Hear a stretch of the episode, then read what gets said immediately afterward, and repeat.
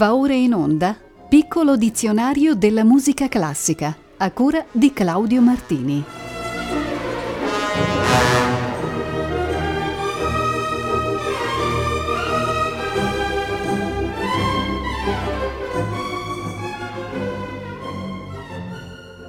Buonasera.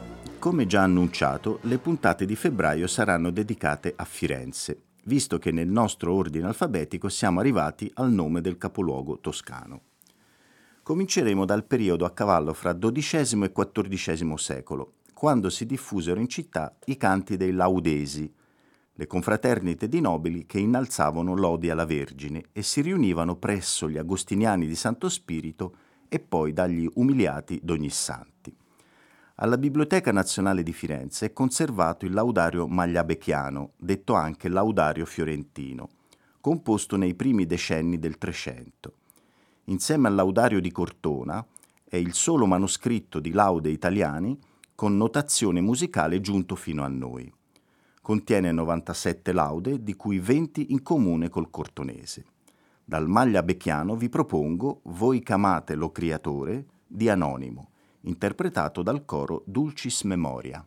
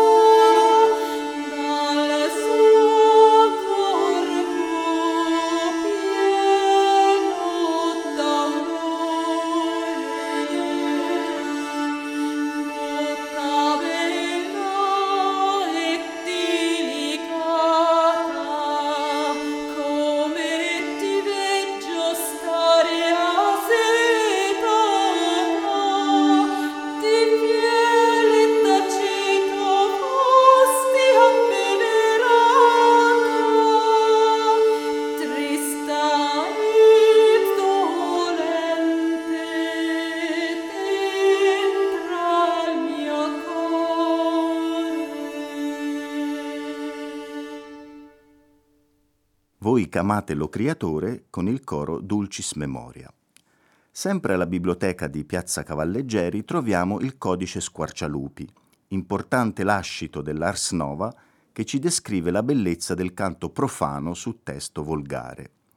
Redatto tra il 1410 ed il 1415 nel monastero di Santa Maria degli Angeli, esso riunisce oltre 200 autori, fiorentini e non, le forme musicali predilette sono qui cacce, madrigali, ballate, frottole, tutte ricche di un acceso colore popolare.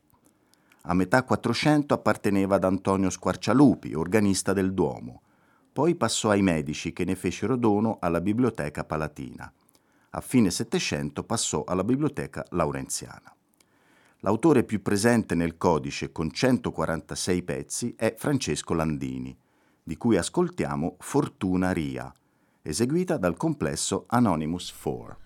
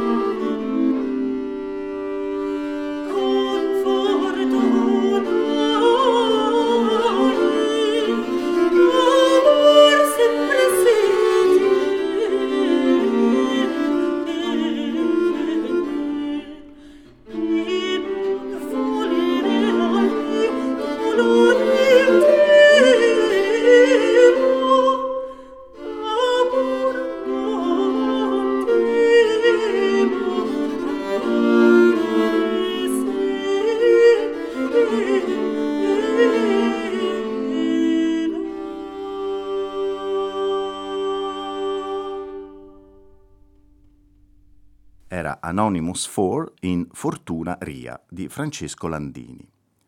Proseguendo nella cronologia, arriviamo ai tempi di Lorenzo dei Medici e del Rinascimento. Il Magnifico era un politico accorto e almeno una volta all'anno dava al popolo l'occasione di sfogare la propria libertà espressiva. Verso il 1480 si affermò l'uso di carri e di trionfi, sontuosi apparati allegorici ispirati a dei mitologici o eroi vittoriosi.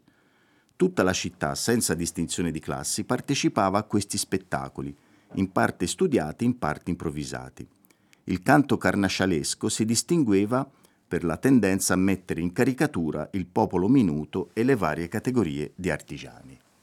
Eccovi un esempio, canto di lanzi suonatori di rubechine, eseguito da Dus Memoir.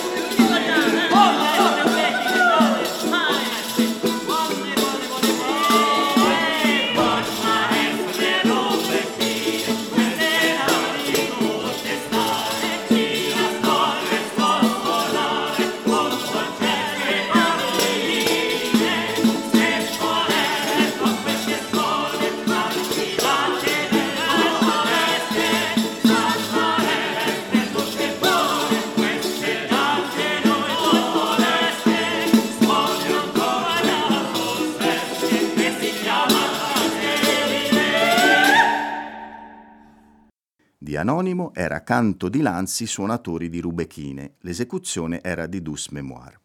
I festeggiamenti organizzati da Lorenzo avevano luogo da Calendi Maggio fino a San Giovanni, il 24 giugno. Una specifica composizione attribuita allo stesso Lorenzo fa proprio riferimento al Calendi Maggio e si intitola Ben venga Maggio. Ancora Dus Memoir.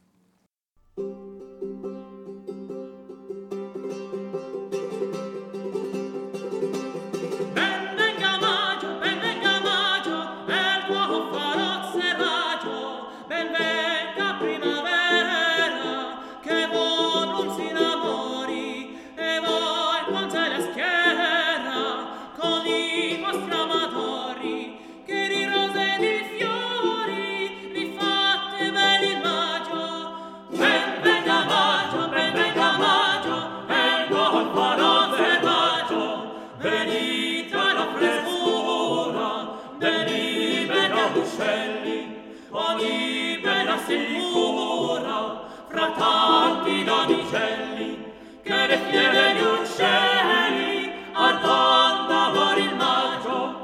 Ben ben da ben ben per l'uomo fanar selvaggio ciascuna di questa schiera nostra e poche dolci amati van per voi ben giostra. Qual durarà si farà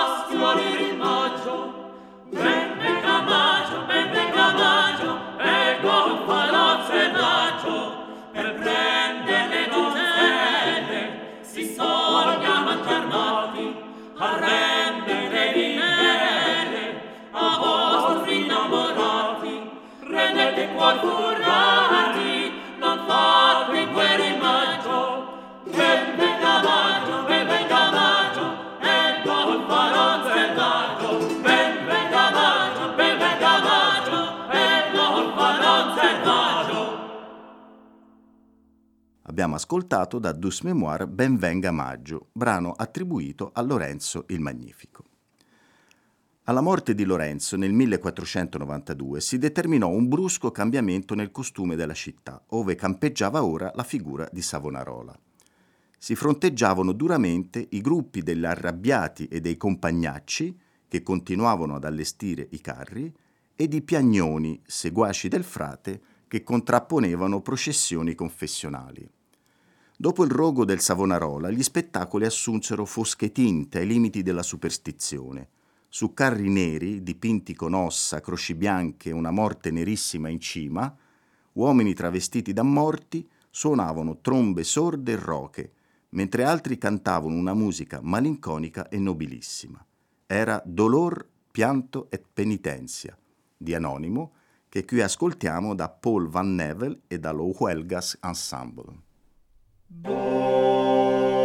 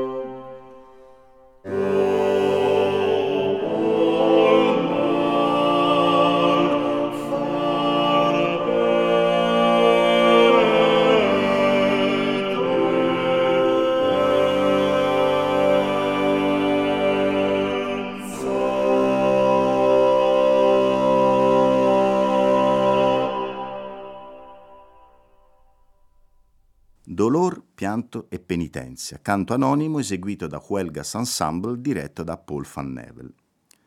Durante tutto il Rinascimento Firenze fu un centro attrattore formidabile per tutti gli artisti. Pittori, scultori architetti, ma anche letterati, poeti e musicisti, scritturati dai vari nobili, dalle confraternite o dagli ordini religiosi. Tanti venivano dall'Italia e tanti da tutta Europa. I più celebri musicisti del tempo, come i fiamminghi Guillaume Dufay, Heinrich Isaac, Philippe Verdelot e Jacques Arcadelt, parteciparono alla rigogliosa vita culturale della città e un proficuo scambio fra civiltà musicali assai diverse dette un reciproco vantaggio sul piano stilistico. Vi faccio ascoltare Nuper Rosarum Flores, mottetto composto nel 1436 da Guillaume Dufay, per la cerimonia di consacrazione della cattedrale di Santa Maria del Fiore. La fastosa cerimonia fu presieduta da Papa Eugenio IV. L'esecuzione è dell'ensemble Pomerium diretto da Alexander Blackley.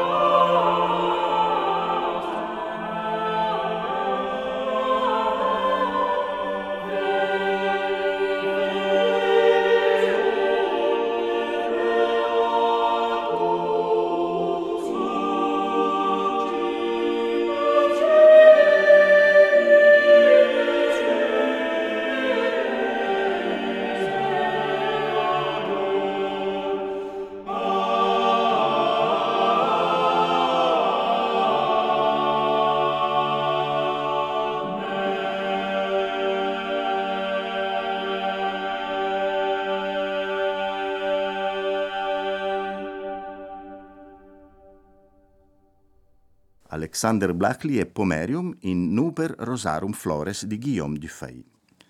Parliamo adesso della Camerata dei Bardi, quel gruppo di nobili che dal 1573 si incontrarono a Palazzo Bardi in via de Benci per discutere di musica, letteratura, scienza ed arti. Del consesso facevano parte, oltre al conte Bardi, intellettuali, drammaturghi e musicisti come Girolamo Mei, Vincenzo Galilei, padre di Galileo e confidente del conte, Giulio Caccini, Emilio De Cavalieri, Jacopo Peri, Francesco Rasi, Ottavio Rinuccini. Il loro intendimento era quello di riportare ai fasti di un tempo lo stile drammatico degli antichi greci. Vi farò ascoltare un bellissimo brano per liuto di Vincenzo Galilei, Passe mezzo sesto. Solista è Andrea Damiani.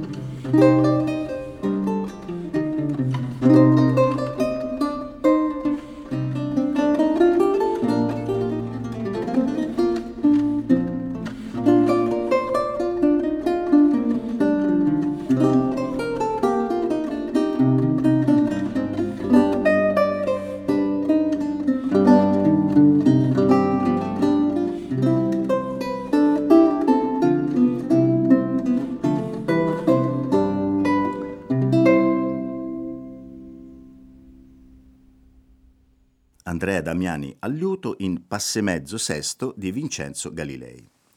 La Camerata elaborò in campo musicale uno stile recitativo in grado di cadenzare la parlata corrente ed il canto, applicandolo prima a semplici monodie o intermedi, poi a composizioni più articolate. Nacquero così gli stilemi che avrebbero portato alla nascita del melodramma o recitar cantando. Questa nuova forma musicale prese il nome di opera.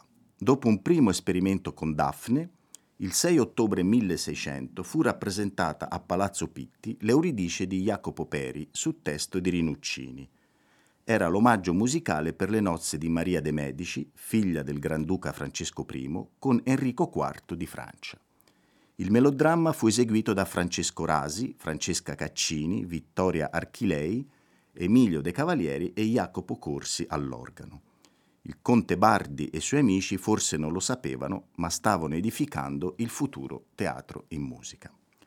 Vi propongo il finale dell'Euridice di Peri, Biondarcer che d'alto monte.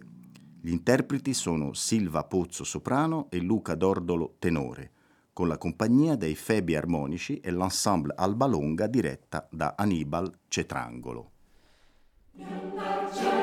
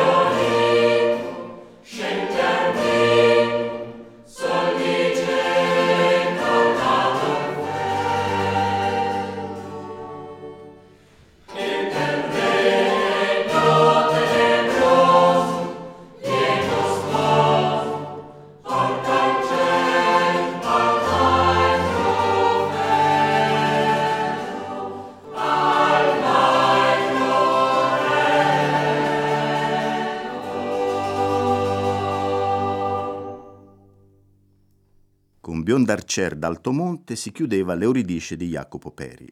Annibal Cetrangolo dirigeva la compagnia dei Febi Armonici e l'ensemble Albalonga. Le voci erano di Silva Pozzo e Luca Dordolo. La moda del melodramma dopo l'Euridice e dopo Monteverdi dilagò in Italia ed in Europa. A Firenze si moltiplicarono gli spettacoli a corte, nelle ville medicee, presso i salotti privati, nelle tante accademie. In quegli anni in città si contavano quelle dei sorgenti, dei rinvigoriti, dei cadenti, dei percossi, dei concordi, degli immobili, degli infuocati. E proliferarono i nuovi teatri. Uno dei più attivi teatri medicei fu quello di Pratolino, che aveva sede nella villa già di Francesco I. Vi furono ospitati e rappresentati nel trentennio felice di Ferdinando I tra il 1683 ed il 1713 autori importanti come Bernardo Pasquini, Jacopo Melani e lo stesso Handel. Ma il compositore più presente a Pratolino fu Alessandro Scarlatti, di cui Ferdinando fu il massimo protettore. In quegli anni Scarlatti avviò un processo di semplificazione di scrittura e compose arie scorrevoli e vocalmente popolareggianti. Un esempio è questo Comincia pure a piangere, duetto tratto da Umanità e Lucifero. Fabio Biondi dirige l'Europa Galante.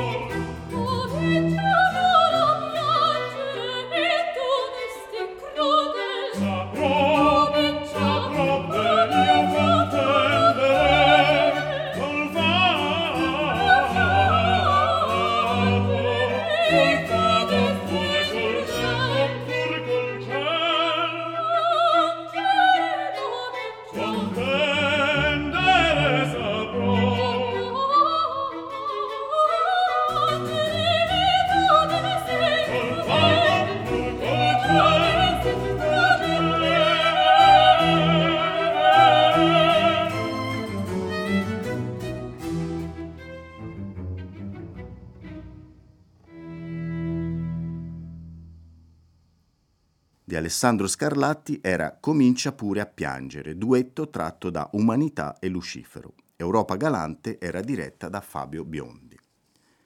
La sera di Santo Stefano del 1656 venne inaugurata La Pergola, teatro che ancora oggi ha il suo posto nella vita culturale fiorentina. L'Accademia degli Immobili si era servita fin qui del teatro di Via del Cocomero, oggi Niccolini. E lo spostamento in via della Pergola produsse una scissione nel gruppo. Alla Pergola andava spesso in scena Jacopo Melani, ma nel 1658 fu data l'ipermestra di Francesco Cavalli, autore prestigioso. Poi il teatro rimase chiuso dal 1663 al 1717 e riaprì il 22 giugno 1718 con la prima di Scadenberg, opera di Antonio Vivaldi. Insomma, in cartellone andavano autori di grande nome e di spessore nazionale ed oltre. Concluderemo la trasmissione ascoltando un brano dallo Scadenberg, Sa voi penso o luci belle. Sonia Prina è il contralto, l'Accademia Bizantina è diretta da Ottavio D'Antone.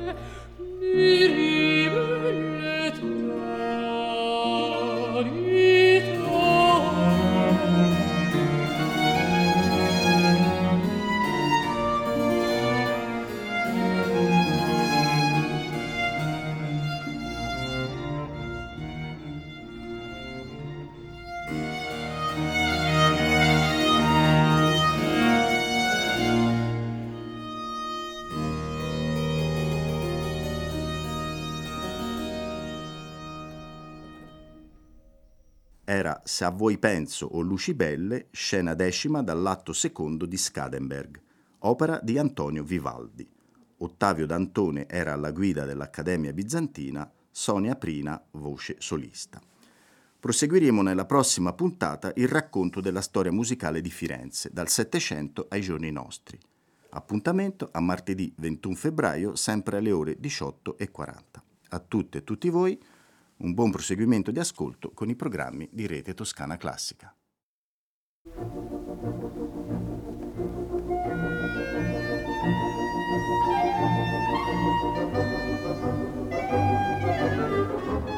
Abbiamo trasmesso Piccolo dizionario della musica classica a cura di Claudio Martini.